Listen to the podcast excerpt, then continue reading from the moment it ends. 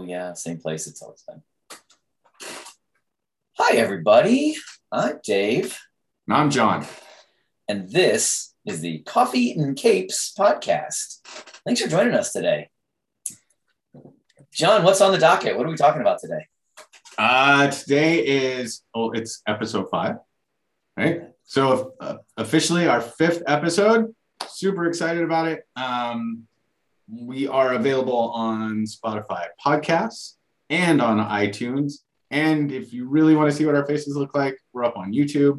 Although the last episode didn't get loaded up, sorry, gang. Uh, I'll load that one up when I load this one up, so you can catch up on staring at our cool backgrounds. Um, but today's episode, we are doing something that I, I think we're both pretty passionate about and, and pretty excited about. And sometimes I think it's downplayed by our own uh, kind of nerd and geek culture. And that is Wonder Women in comics, celebrating strong women across the history of comic books and sci fi. Yes, excellent. But let's start as always. What are you drinking today? The coffee portion. Ooh, so that's a great question. In my Star Wars coffee mug, may the froth be with you. Um, was a, a lovely gift. So I got to be honest, I don't know. Uh, it came from Trade Coffee. You are so fired. What? What do you mean you don't know? I, I don't know what uh, which bag got put in here. I know it had an elephant on the front. It is a dark roast and it is delicious. But as always, it, it came from Trade Coffee. Uh, I couldn't find it on Trade Coffee. Um, but if you are looking for a, a great place to buy small batch roasted coffee from uh, all over the US, Trade Coffee is great. And as usual, I have a Ladybird Provisions coffee bomb in there, and then my Nestle Cafe Creamer uh, Vanilla Cinnamon Creamer, which gets the eyebrow raise from Dave. What about you, Dave? What are you drinking? Vanilla, cinnamon. First of all, I just want to say, I don't know is the sort of uh, hard hitting analysis you can expect from the Coffee and Capes podcast. Hey, I'm not gonna lie. At least you know I'm not gonna lie. Right, exactly. Honesty. You can always count on us to be honest. Like, I will be honest that if you're watching this on YouTube, my light keeps going in and out, and I need to replace that bulb. Uh, I have, uh, I'm boring, I guess, because I have the same thing. I'm still drinking the uh, Mother Earth coffee that we got a few weeks ago. We get the bag at Costco. It's huge. It lasts a while. Uh, but I too am in have it in a gift mug. Um, the, let's see. the mug says "Sip coffee, save pups, rub bellies," and uh, We can give a little shout out uh, with the mug though. To that that was uh, from Grounds and Hounds. Grounds and Hounds. There you go. That's I couldn't remember the name. Grounds and Hounds does uh, coffee mugs, drinkware, and then they donate a good portion of um, of their money to like no kill shelters um, for dog rescues, those kinds of things. So big shout out to Grounds and Hounds. We um, they were a big part of our uh, of- of the wedding that Rachel and I had uh, last last year, It was last year. It's almost two years ago though. Well, kind of a year and a half at this point. Is it six? Are we six months out from February? I mean, two plus six is eight, so I guess we're a little over half. Yeah, a little over half. All right, we're good. Um, but just a reminder, we love socially conscious uh, Yeah. companies and enjoy doing bu- business with people that uh, are giving back to the community or working to to make the world a better place and not just trying to make handfuls of money and who cares what happens to other people when I make my handfuls of money. Yeah. So thank you, Agreed. Grounds and Hounds. um, with that being said, guys, please keep uh, keep an eye on. If you look fine without the light, you're All okay. right, I'm just gonna let it go then. Yeah, you're good, buddy. It'll probably just come on off and on, you know. Great. It's the poltergeist of fun. light. Right. Yes. Exactly. Carol Anne, don't go into the light. Um, one thing though, guys, we are on Instagram. We now have Linktree up in Instagram. So if you follow us on Instagram, you can just go up and click on the little link, and it'll take you to a page where you can click on and get to our Spotify web, uh, Spotify podcast. Also, coming soon will be a link to uh, a charitable organization that Dave and I want to support and would like to ask everybody to support. Um, that will be available in the next couple weeks. So keep an eye out for that. And we want to thank you ahead of time for uh, supporting socially conscious organizations. Absolutely. So cool. Now, if you have a comment you want to make, you want to tell us, uh, you know, how ridiculously awful and bad our, uh, our commentary is, you can reach us. John, tell the good people how they can email us. Yes, you can email us at supers. There is an S on the end of that at coffeeandcapes.com. So send us uh, your email comments if you've got suggestions for podcasts, topics, subjects that you'd like us to cover. Um, we're happy to take suggestions. And um, yeah, just as always, right? We just ask the one simple thing, which is, you know, please be kind, rewind. Um, it's a little VHS humor for those of you that remember that. That just gives you again a hint as to how old Dave and I are. Very, very old. So, strong women. Let's get let's let us begin with that. Who comes to mind for you, John? Strong uh, women in geek culture. Man, I, I think that you know we can start off with, and you can if you're watching on video, you can see her in my background. Uh, Harley Quinn. Um, I think Harley Quinn counts as probably one of my favorite strong women in comics, not just because of the, you know, her personality and characteristic, but I think her character arc of development. Mm.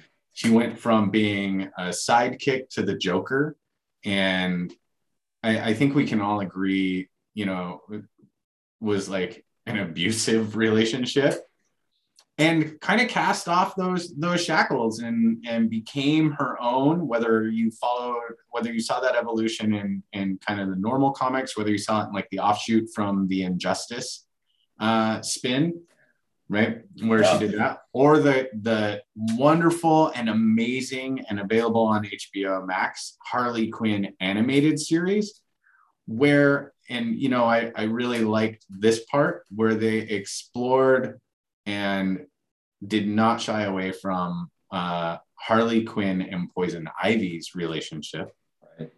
Right, I, which I think is absolutely fantastic. But she just super strong character, and still, I think we can all agree, just absolutely insane. Margot Robbie, big shout out to Margot Robbie. Great job with Harley Quinn.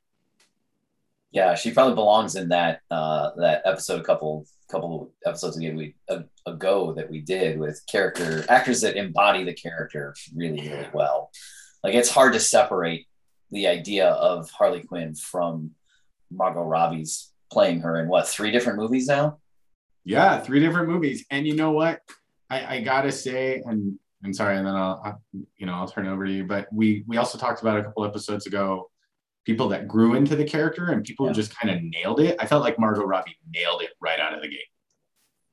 Yeah, for sure. For sure. Um, but also grew into it, I think. Like nailed it in the gate, but even but got better as she went along as well, if that's possible. Can you can you nail it and still get better? I think so.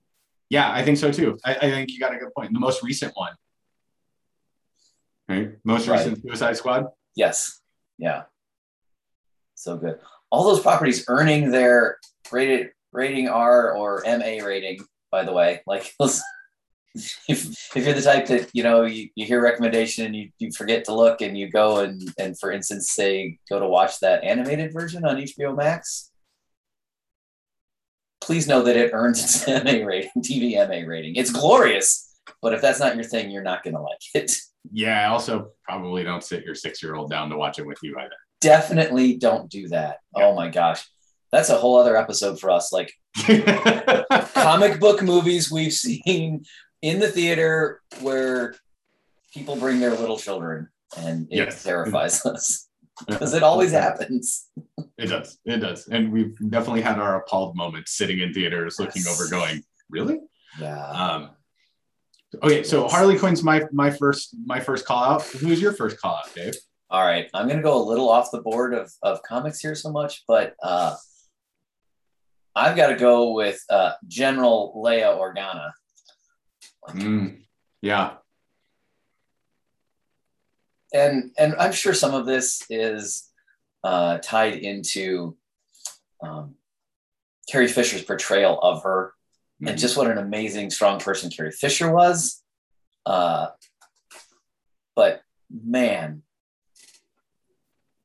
and and it's you know you can say it grew into she grew into this general and she's this great leader, but really you think about the very first moment we see her yes, she's crying for help, I guess. But then maybe it's the second moment when she get, you know, when Vader confronts her and she just gives him attitude. Like she doesn't care. Like everybody else is terrified of this guy who has all these incredible powers and she just stands up to him. And uh, you know, and then she's the she's kind of the brains of the operation. She has to rescue herself essentially because the, the bumbling two guys can't kind of kind of can't get their act together. Um, and all throughout that series and then through the Star Wars movies and then especially for me in Last Jedi. And I know there are a lot of folks that just went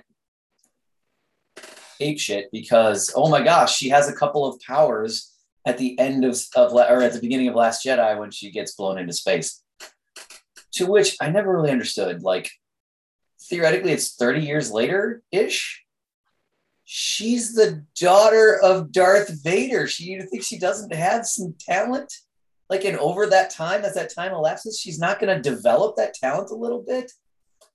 Like, I, I think it, it, to me, it made perfect sense in the overall arc of things. But I guess it just really messed with people who want their characters to stay exactly the same all the way, all the time, and just be exactly how they remember them or something. Right. Yeah. And I and I think you know you bring up a good. And I'll and I'll admit to like giving a little head tilt when I saw that happen.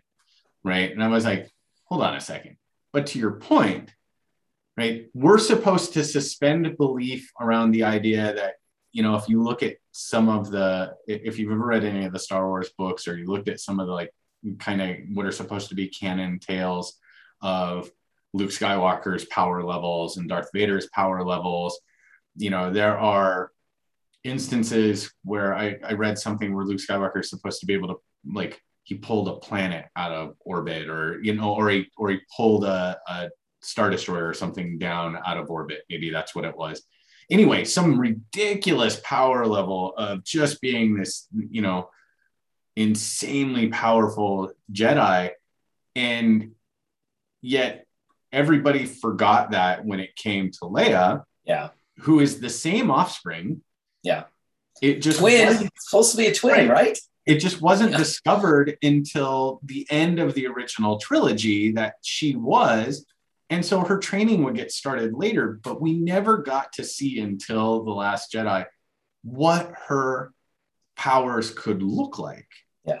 And uh, and I think that it's completely and totally realistic for her to have been able to do that. I mean, we we've seen Jedi's do amazing things, and all of them have varying powers. So, uh, you know, I think there was a little bit of a, to your point, the no, all my characters need to fit into the box that I have created for them, and kind of how dare you do something that I didn't see coming, yeah, um, or that I didn't expect.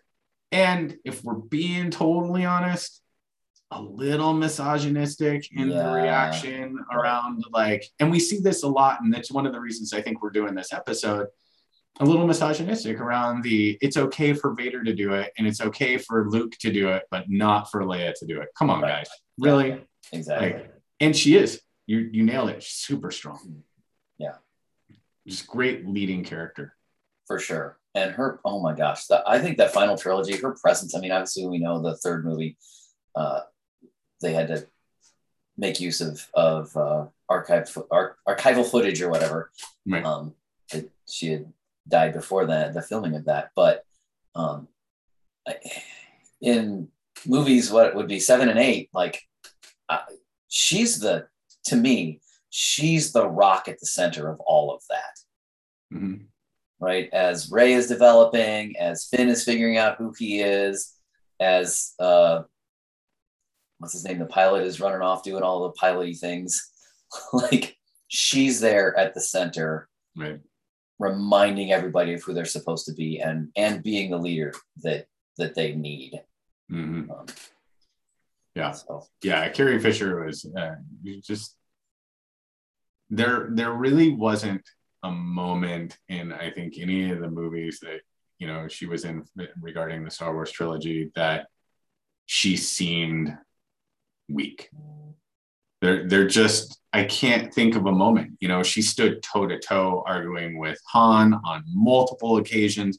She may have had soft moments. Yeah. Right. Yeah. But there was never a moment where she shied away from a fight or, you know, and there were moments that she 100% like grabbed everybody else and was like, let's go. Come on. Quit being like little pansies and let's get moving. Um, so wonderful example. I, I like Yeah. that. Um, my next one actually kind of falls outside of the comic book realm as well. Um, but again, I think falls into the super strong, amazing from the jump female character in a series of movies that I enjoyed the first few and then it kind of went a weird, weird direction. Uh, Sigourney Weaver as Ripley in the. Alien movies. Wow. Man, Yeah. just like I even have like the hair on my arms are standing up right now because she was just a powerhouse. Yeah. You know, and you think about, I, I think that uh, the pinnacle moment of that for her was in Aliens 2, which is hands down the best out of the series. Um, we got Space Marines, you know, all kinds of cool stuff Right. but stepping into the uh, like mech loader suit and taking on the queen was just like you're like yeah she doesn't care Like, right. we're, Right. we're boxing the queen alien in this thing and you know she's just gonna do what she's got to do so I, I you know yeah that's just one of those characters where i was like yeah she's tough like she's a badass Yeah, for sure. That's a great call. I had I she was not on my list. Not that I actually not that I actually made a list, but I I had not thought of that. That's a way to go off script there, John. I'm impressed. ah thanks yeah Yeah. Um, who else is on your list dave you know, I'm looking at my background here and and my I keep going to how about Batgirl?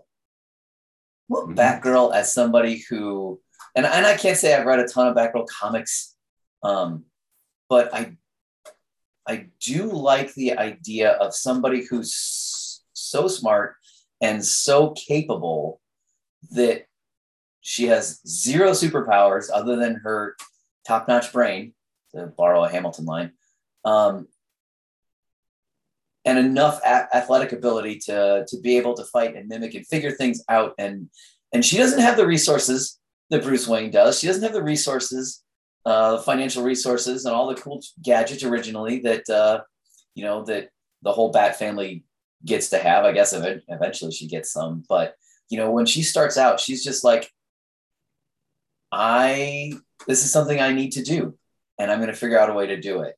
And uh, and you know most often she gets kind of cast as sidekick sidekick type, or really probably the the worst usage uh, of Batgirl for me was in the animated version of the Killing Joke. Like that was just Mm.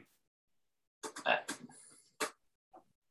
dislike the the the whole like oh she's she's gonna have sex with Batman. Like come on, that just it's just icky use of her there. I think, but um, I don't know. I just that's that kind of grabbed me. Just sort of sitting here thinking about like the for a character that doesn't headline much of much, but really could.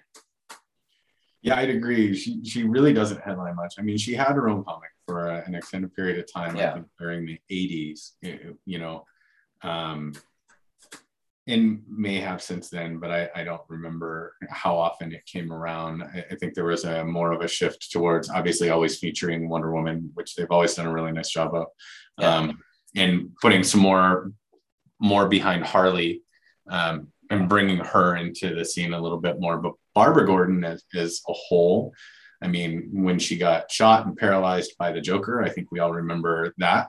and her evolution into like Oracle, um, who without the use of her legs, right, to your brilliant mind piece was still determined and and making an effort to be a part of and to make a difference and to still find a way to fight on. Um, so I really like, and eventually she, you know, like every other comic book character that dies or gets maimed or crippled or whatever, eventually finds their way back to life or right. full function, right? Um, she eventually got the use of her legs back, and, and we got to see her in action again. But yeah, just a nice evolution of that character. And yeah. you know, if if we're being honest, I think, and no knock on Marvel at all, but I think DC out of the gate made an effort, more of a concentrated effort to bring strong female characters to the fore. Um, uh, yeah. a little bit more than maybe Marvel did, right? Um, yeah, for sure you know, we got you know Wonder Woman, who I think we can all agree on is is a very strong female character. Sometimes brutally so, like they don't shy away from her, you know, being an Amazon, which I think they did initially. There was definitely a stretch where they tried to soften her. It felt like, um, or depower her a little bit.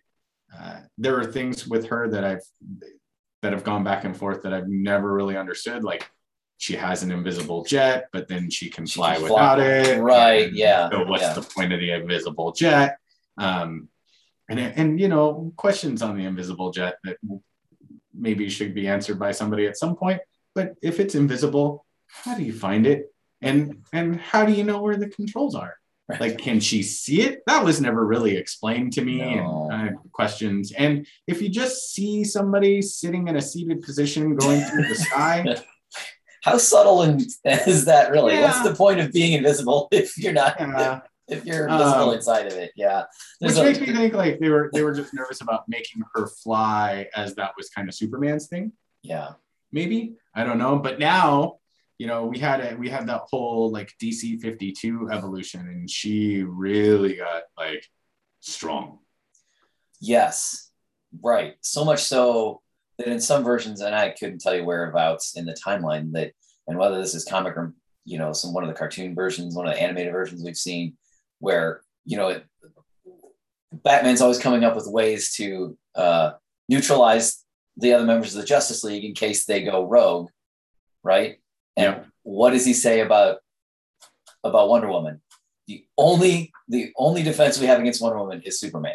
Yes, I remember that. I remember that. And I don't remember where. I think it was uh maybe it was um there was like Justice League War was an animated one, right? Where it revealed that he had created all these ways to take down everybody. Yeah. And maybe it was in that. I don't remember. I'll have to go back and watch it because yeah. it's on HBO Max. Um, but I, I 100, I absolutely remember that part where he said the only defense we have against Wonder Woman is Superman. Yeah. That's how strong she is. That's how powerful she is. Mm-hmm. And and I again I've read some of the Wonder Woman comics from the maybe the last 5 years. Um and she, I like that they're they seem to be delving more into the the Greek god past part of it like or or like that that era that um portion of her character like I think that, that brings some intrigue into it more more so. Um, and, and gives you and obviously all the mythological stories gives you a lot of a lot of ground to cover yeah. story wise. But just yeah, man, she's you, you can't have an episode called Wonder Woman comics and not talk about actual Wonder Woman. right? That's a good point. And yeah. she is, you know, her the first Wonder Woman movie was, and we've talked about this in a past yeah. episode as well, so I don't think we need to go through it again. But the first Wonder Woman movie was just brilliant, like the portrayal of her and everything else. Wonder Woman in the 1980s. In all fairness, I think if you put anything in the 1980s, it just isn't good. Um, yeah. Despite people who have an obsession with that culture. Right. I lived through the 80s, people. It wasn't great. Um, The comic books were pretty good though. The art in the comic books was Oh pretty phenomenal. so we got Jim so. Lee in the 80s, right? What's Yeah, didn't he hit in the 80s? that sounds right. Um, Rob Liefeld's giant upper bodies and little tiny feet uh, versions uh, started to show up then as well, and I loved all of them. Um, but yeah, the rest of the '80s not great. Lots Walt of Simonson, Walt Simonson's iconic run in Thor with the dark there was Oh, so God. good. Yeah. Yeah, there's some great stuff. We got some epic Batman stuff, yeah, and to the Jim Lee thing, and maybe it was maybe it wasn't the 80s. I'm trying. I'm having a hard time remembering. I know early 90s, um, but that brings up one of the ladies to make my list. Jean Grey. Before, all right, before we jump to that, can I say Yeah. one more addendum about Wonder Woman? I Yes. think that cinematically, I still think maybe the small snippet she was in Batman v Superman is my is probably my favorite. yeah, and especially that moment when she finally reveals herself like she jumps out she hears about uh, doomsday comes leaves the airplane and shows up on the battlefield and both batman and superman are confused about who she is and what she can do right and she gets hit that one time and then just like smiles a little bit like gives that little bit of smile Yeah. like oh oh it's on like that to me is the character right there so Yeah. strong so resilient so powerful and kind of enjoys throwing down a little bit. enjoys throwing down a lot. Like Yeah, that okay. little smile, like yeah, that was you know straight out of the comics especially like Yeah. the newer version of wonder woman that we've been given in the last like five to ten years where she doesn't back down from battle and the amazonian warrior in her and and people really you know if you ever grew up with like mythology and i loved mythology as a kid like Yeah. amazons were fierce Yeah. like fierce fierce warriors feared by men at least smart ones who knew enough to like Right. recognize what they were going up against right. because they reveled in battle. Yeah. They had no, it- it's like the Spartans, right? Yeah. Laying yeah, yeah, down their life in battle was the greatest thing that they could do. And they were going to take as many as they could. So that I agree with you. That's that moment where she hits the ground, gets hit, doesn't go down, and that little smile of like, Yeah. nice. This is gonna be fun. Like hits her face, you're like, ooh, yes, this is good. Um, so I agree with you. That's it. That's a great moment. Um, so back to uh, Yeah.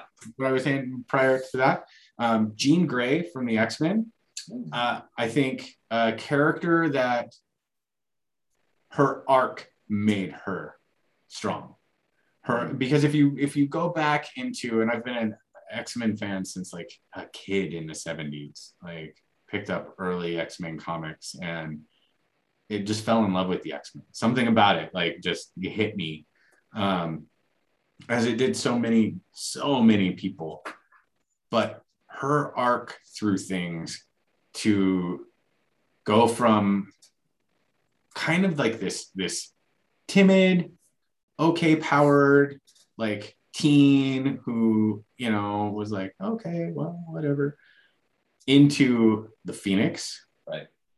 into the dark phoenix to the revelation that you know xavier had to like cordon off part of her mind because of the omega level power that she possesses Right. um, the number of times that she has taken down everyone Yeah. right every single x-man you name it like to the point where when the phoenix shows up at any point in time even the avengers are like does anybody have eyes on jean grey right Right. um so just like one of those like has just had this persistent iconic run through the comics that had a really nice evolution from kind of the you know the token woman on a team to the most powerful member of that unit that and, and probably one of the most powerful you know superheroes in the galaxy um, sure. Yeah. Oh yeah. know, hands down. So it, I, I just loved her. I feel that Famke Janssen, uh, her portrayal of her in the X Men series was okay. um, it was okay, right? And nothing against her. I, I think that was more writing than really anything else. I, I don't know that. I just think that there's so much they could have done. Yeah, and continuing that thought, like uh, nothing against Sophie Turner, but the more recent X Men movies with with Jean Grey in them, also not, and especially Dark Phoenix was. Well, let's just say it's not going to show up on my list of movies that are better than you've been told. Yeah, yeah. I I think we can all. There's a couple. Yeah. Right. There there's a couple, and that's you know nothing against. I I agree with you. Nothing against Sophie Turner because I think Sophie Turner plays a progressively stronger woman in Game of Thrones. Yes, for sure. Uh, Sansa Stark. Sansa. Yeah. That's, Yeah, That's yeah, yeah. Like her evolution in Game of Thrones is amazing For sure. and she does a beautiful job. She's super talented, uh, super talented actor. Um, but you know, I, I think I don't think any. I I feel like between Dark Phoenix and uh, X Men Three, attempting to include the Dark Phoenix story, there was no real understanding of the Dark Phoenix story that Yeah. that was really presented in the writing of those and why I think we got a, a Jean Grey that, you know, in those maybe kind of missed the mark. Can- I feel like we need to take a moment, and this seems like a decent place to do it. I still want to take a moment to say, like, they're too often. I mean, one of the reasons we need to have a, a conversation like this is because too often female characters in geek culture have been just sidekicks or just eye candy or uh, or haven't been treated well, right? And and it, as we're talking about X Men, like I I came with that. I brought receipts today, John. Like Yes. so if, if you happen to be wearing this or watching this, let me uh, let me give you one example. So here, uh, here's a look at the X Men Apocalypse. Like, I think this might be the CD or DVD cover or whatever. And let's just take a look at at, at you know costuming for a second here Mhm. right? We got Xavier in his full suit, three piece suit, and every other character, almost all the characters have these full body suits. Beast, Jean Grey, even Storm, like mostly Magneto. Uh, Mystique. Mystique, sorry, yeah, I was blanking. You're there, good. Right? You're good. uh, Angel and and uh, I guess that's Quicksilver and and uh, Cyclops and Nightcrawler back there. And then there's what they did with Psylocke, Yeah. right?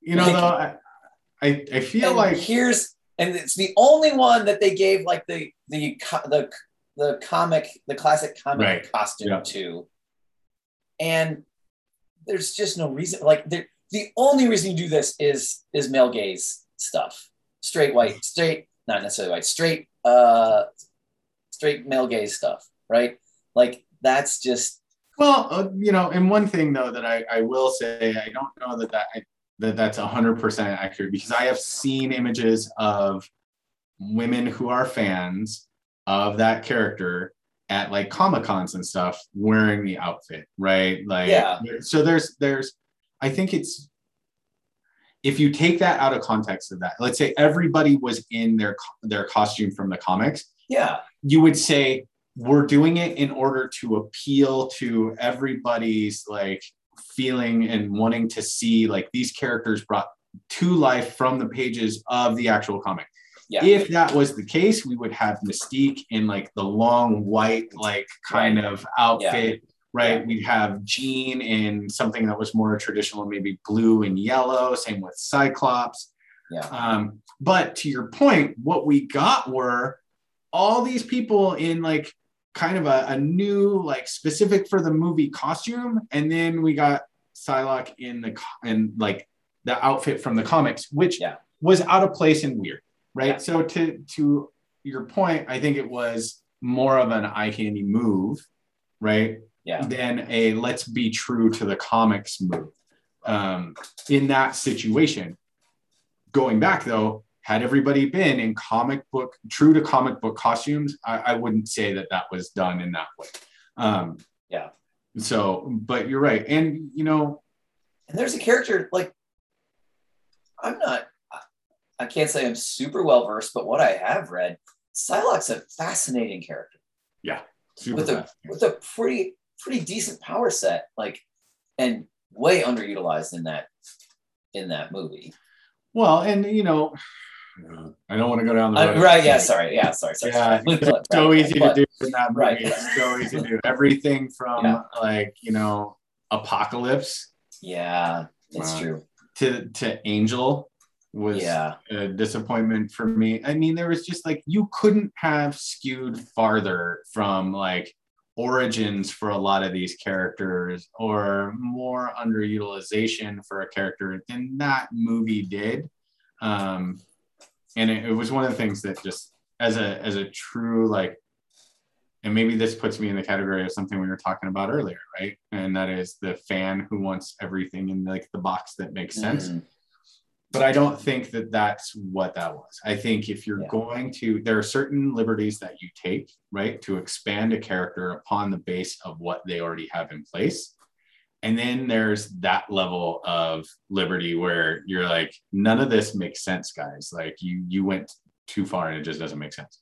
Um, the the things that I liked out of there, though, really quick that I'll mention is I, I love Quicksilver in those movies. That's like he's just so good. He's so good. And actually, Michael Fassbender's um, Magneto is actually a solid younger Magneto for me. Yeah, I I enjoy agree. him. Right. Anyway, um, so back to to the women characters and what Yes. you were saying earlier.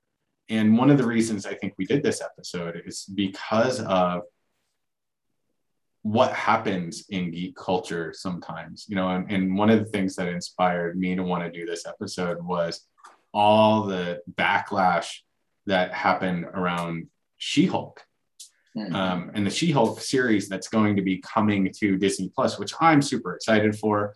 She-Hulk has a really nice, rich history within the comic books as you know Bruce Banner's cousin who gets a blood transfusion from him, and then all of a sudden like becomes She-Hulk, and her evolution has been really fascinating so much so. Yeah. especially recently where you know she's now more of a mindless hulk like she's uh, she's devolved mentally in hulk form from where she used to be when she was kind of always in she-hulk form or when she was a member of the fantastic four um, Yeah. for a period of time so but there were some really unfortunate like comments that people were making around oh great like why do we have to have a, a woman character woman version of everything and why is marvel going to all these women and it's like hold the phone guys like first know your culture Yeah. Yeah. like she-hulk's been around probably longer than most of those guys making those comments have been alive right. right?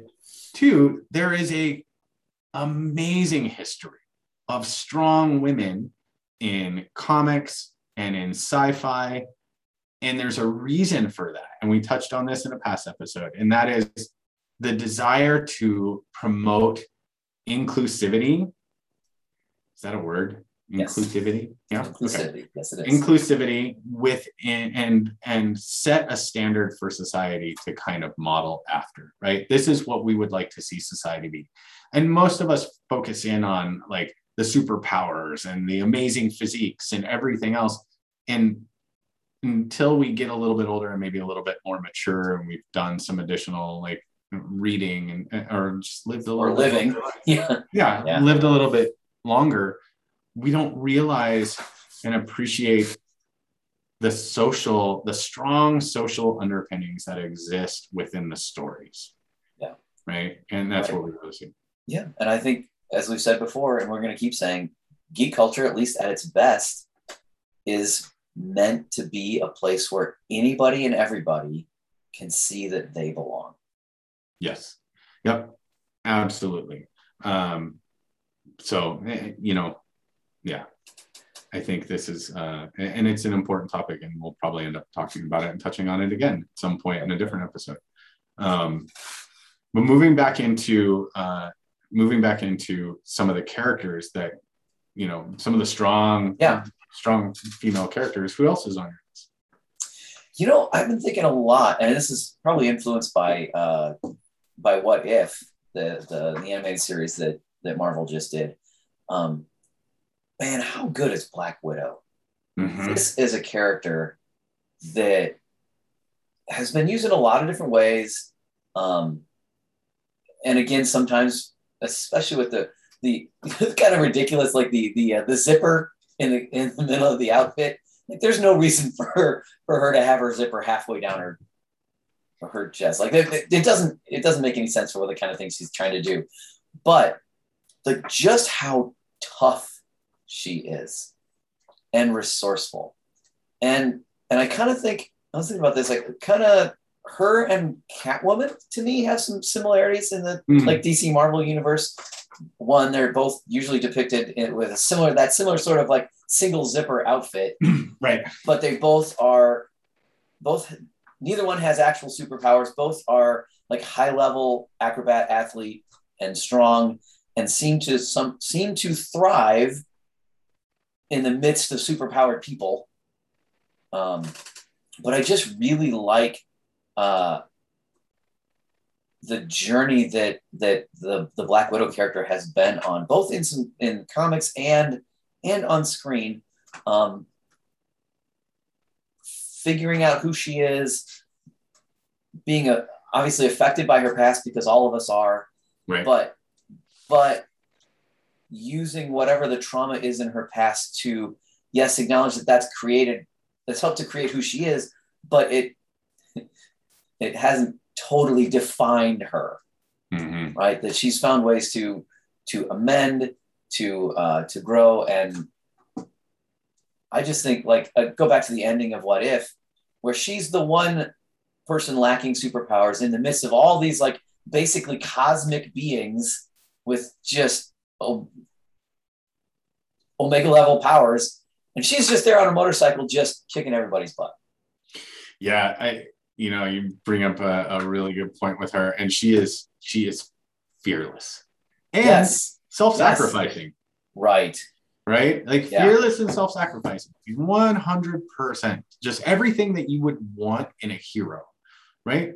And and she's got a nice redemption story arc. She still has like that like that dark past which i think is a, a, a really important like maybe social lesson is that you know people have pasts and some of them are great and some of them aren't you know but it's not about their past it's about what they're doing now. And you know are they efforting to do better be better you know live better? And she epitomizes like to me she is a, a really nice uh almost like i look at her in a same vein as i look at captain america. Hmm. right? In terms of the willingness like there's no hesitancy to self-sacrifice. There's she thinks everybody else is essentially worth more than she is in in a in a way right um and every and marvel does a nice job like most superheroes have that willingness to like self-sacrifice but there's just like she'll jump on that grenade Yeah.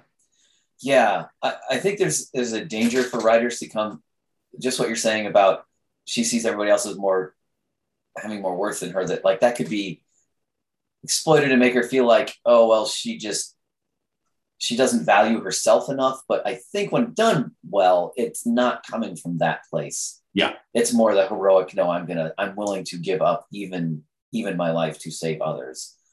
And I think we saw that it teetered on the edge a little bit in Endgame, but I think we saw it come down on the, you know, and she, uh, she and Hawkeye are, are battling over who who gets to be the sacrifice. Mhm. Um, I think in which I forget which which of the Marvel movies earlier than that, like where there's the moment where she kind of seems to hint that she, because she can't have kids, that somehow that makes her a lesser person, and you know that's not that's not the kind of thing we want to see out of our out of our characters. Like it's not the ability to be a mother that makes a makes a female Right. they are. Like that's that's not good. But it, whichever movie that was in, it kind of it seemed to me it pretty quickly abandoned that. Ultron.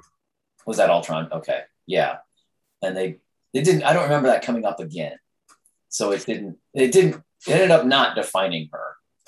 Yeah, no, I, I think it's because there was she she brings it up um, at the farmhouse in conversation with Bruce. Uh, and she brings up that piece and how she couldn't be a mother and and you could see the sadness in her. Yeah, um, and they did a really nice job of, of i think pointing out that you don't have to be a mother to be a, a, a, a woman right? Yeah. that's Yeah. that's not the defining characteristic. And the acceptance by bruce and and that you know that was one of my favorite kind of probably out of context with the comic book like relationships. Um, that they did was the the attraction between uh, Natasha and Bruce. Yeah. I thought that was really nice. Um, so that like great job. Uh, How about you, John? Who else is on your list? you know, I, it's funny. I had somebody else that I was going to bring up, and then you mentioned mothers, and I think that there's a uh, there's a significant lack of portraying moms as being able to be strong, powerful characters. Hmm. And the only one that like comes to mind, and and I'm gonna I'm gonna backtrack a little bit because there've been a couple other characters now, a couple other uh, female characters in comics in the last few years that have become moms, but there's one that just stands out, and it's Susan Storm, Sure. right? Um, not only is she amazingly powerful, like just ridiculous, uh, as can be seen, you know, in in Civil War when she essentially flattens Taskmaster, or maybe it wasn't Civil War, maybe it was um, the Siege. I can't remember where, but he like Taskmaster like hurt Reed or like did something to Reed and Sue got really angry Hmm. and uh Taskmaster's eyes get really big. He goes, Oh crap. And then it just shows like this little crater that he was flattened in by one of her force bubbles. Oh, Um. Don't make Sue, Sue Storm angry. You wouldn't like her when she's angry. no, you wouldn't like her when she's angry. Um, and you know, she juggles being uh, a strong lead woman in her team, a strong leader in her team, right? Because she's the most present for everyone. Hmm. um, right? Reed's super brilliant and everything um, which is great. Johnny is just not leadership material. Right. uh, you know ben grimm is the ever loving thing but he's again not going to be the team leader and it, and it puts it on sue. And sue really is the glue that holds that team together. Yeah. and then they introduced you know franklin and and uh, valeria and it, it's just been really cool to see that evolution and to show that like hey like moms are superheroes. Like in every sense of the word they're the glue that hold us together. They're you know the ones that when we need someone there to like pick us up sometimes like they're they're there. Um and i think that that's a really nice character representation of that and like i said there's been now a number of characters that have become moms that jessica jones and luke cage have Right. uh, a child right yeah. Yeah. yeah. um, uh, the um, Jessica Drew, Spider Woman, yes. has Right. has Yeah. a child, right, Right. as well. So we're seeing it more and more, which I think is really cool. Yeah. um, Jubilee in the in the more recent X Men comics. Jubilee. Shogo, yeah, That's Shogo, right? Yeah. yeah, yeah. So and and Jean Grey has, you know, Oh, right. uh, Scott and Jean have a, a number of like children that are time displaced right. right? But the one that you see and have seen consistently for me over over the last however many years now, it's been Sue Storm. Yeah. Yeah. That's a great Uh, call. Uh, Dave, you got one last one for us to take us out? Oh, well, gosh, you uh, disrupted my train of thought there with the win. That's the the moms. It's a really good. It's a really good point. I think, I think we have to spend a little time. We're talking about strong women characters uh, in geek culture, we've got to talk a little bit about Carol Danvers, uh, Captain Marvel. That was the that was the one that Sue replaced. So good call. Nice job. Yeah, yeah. Um, and talk about a, a character arc, like and changing over time for her. Mhm. Um, you know, she goes through character that goes through multiple traumas, right? The, the depending on which you know how the origin story gets told, like the how she originally gets her powers with the some sort of explosion and and the Kree, uh, the Kree technology. More recently, in the last few years, it's it's the, the I don't know if it's a retcon, but her mom was Kree, so she, now it turns out that she's half Kree, um, and that adds some of it to it. But then you know you go back a few decades, and she had essentially had her whole powers stolen By Rogue. by Rogue, Mhm. and she was still tromping around the Marvel universe, kicking ass without any powers. Um, as you say, like happens in the comics, eventually she gets them back, right? And and now she's she might be the number one uh, overpowered a little bit, but man, there's like nothing she can't do. But also the um, like her run, the run on uh, uh, of of Captain Marvel comics that I've read at least, they're doing a ton with character development with her and how she's like, you know, she spent there's one uh, maybe it was only a, a six or so episode or six or so issue um, mini run, but she goes back to the place in Connecticut or Maine or wherever it is that Yeah. where she grew up Yep, I saw that one. and you know reconnects and that's where she finds out that her mom was Kree and um, Mhm. You got a Kree half sister. Yes. Oh, right. Yes. Um, I, I just think you know there's a there's a character that's been through so much, and yet is largely regarded in the Marvel universe as a leader, um, as somebody that's super pop, uh, super powerful rather. Um, you know, other characters seem to flock to her and want to. Mhm. You know, she's a great mentor, uh, especially to other female, younger female superheroes. Which, man, that's a great to me that's one of the great lessons in life right that you as as i've heard i've heard it from local radio host lawrence holmes lift as you climb that as you get better in life and, and advance in in the things that you're doing you bring somebody up with you. And and i feel like that's what um, that's a great way to describe how the carol danvers captain marvel um, and, and even just her name right? Going from ms. Marvel which is always sort of diminutive and like uh,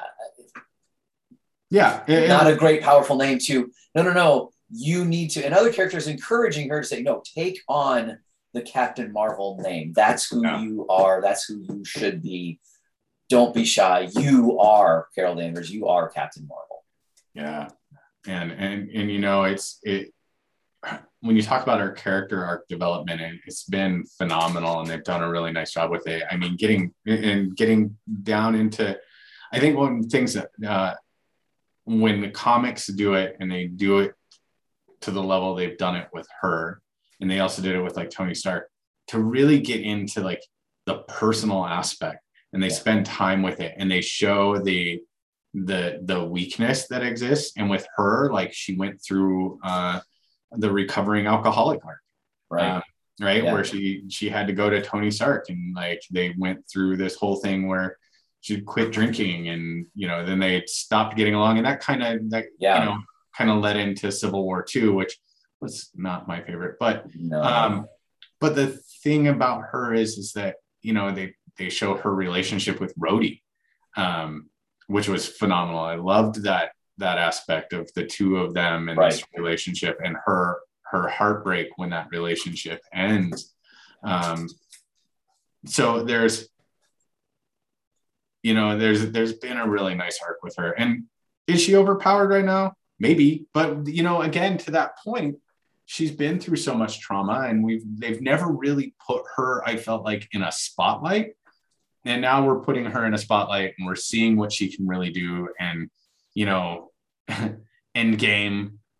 We got to see her literally take thanos' ship apart all by herself. She right. had yeah. she had her wonder woman moment where like thanos tries to like knock her down and she just kind of looks up and like gives that little smile and headbutts him. Yeah. Um, yeah Yeah. which is phenomenal. Like, Right. way to go. Like, it just shows like how tough she is. She's like, I'm gonna Yeah. headbutt this guy.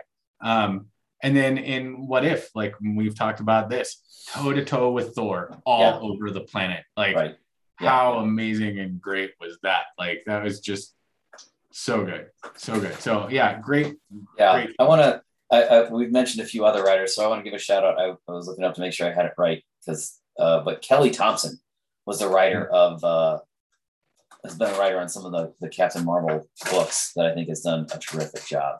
Yeah, Um, yeah, just absolutely amazing. You know, and there's so many more that uh, that we haven't gotten to that probably you know that deserve mention and um, you know that Yeah, maybe so- we just touched on, but So leave us a comment on our Instagram page or or send us an email. If you're old farts like us, use your email still. Like send us an email with your, your who are your who are your top who are your Wonder Women in comics and geek culture? yeah, Um, Who, what are the obvious ones? Who are the obvious ones we missed? Um, I'm sure we have blind spots too. Like, oh my gosh, Shuri. We could have talked about Shuri. Yeah, sure, it's Um, gonna be, and like, they're really keying her up. Yeah, yeah. Yeah, So I mean, obviously, nowhere close to uh, getting through the entire list here. Yeah, no, not at all. But another like fun, great episode. Like, thanks everybody for tuning in and listening. Um, you know, as we grow, hopefully, like we say something that's fun for you and we talk about things that you enjoy. Um, and if you don't like us, there's a million other podcasts out there you can listen to. So enjoy, find the one Yeah. that makes you happy. And if you do like us, we like you too. Yeah. so uh, we've been pretty good about doing these weekly. So we're, we're our, our goal is to continue that schedule. Um, Yep.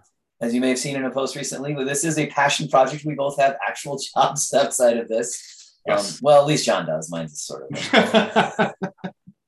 Right. but uh, um, this is a passion project, so we're we're just trying to have a good time and find our way. And uh, thanks for thanks for joining us here at Coffee and Capes.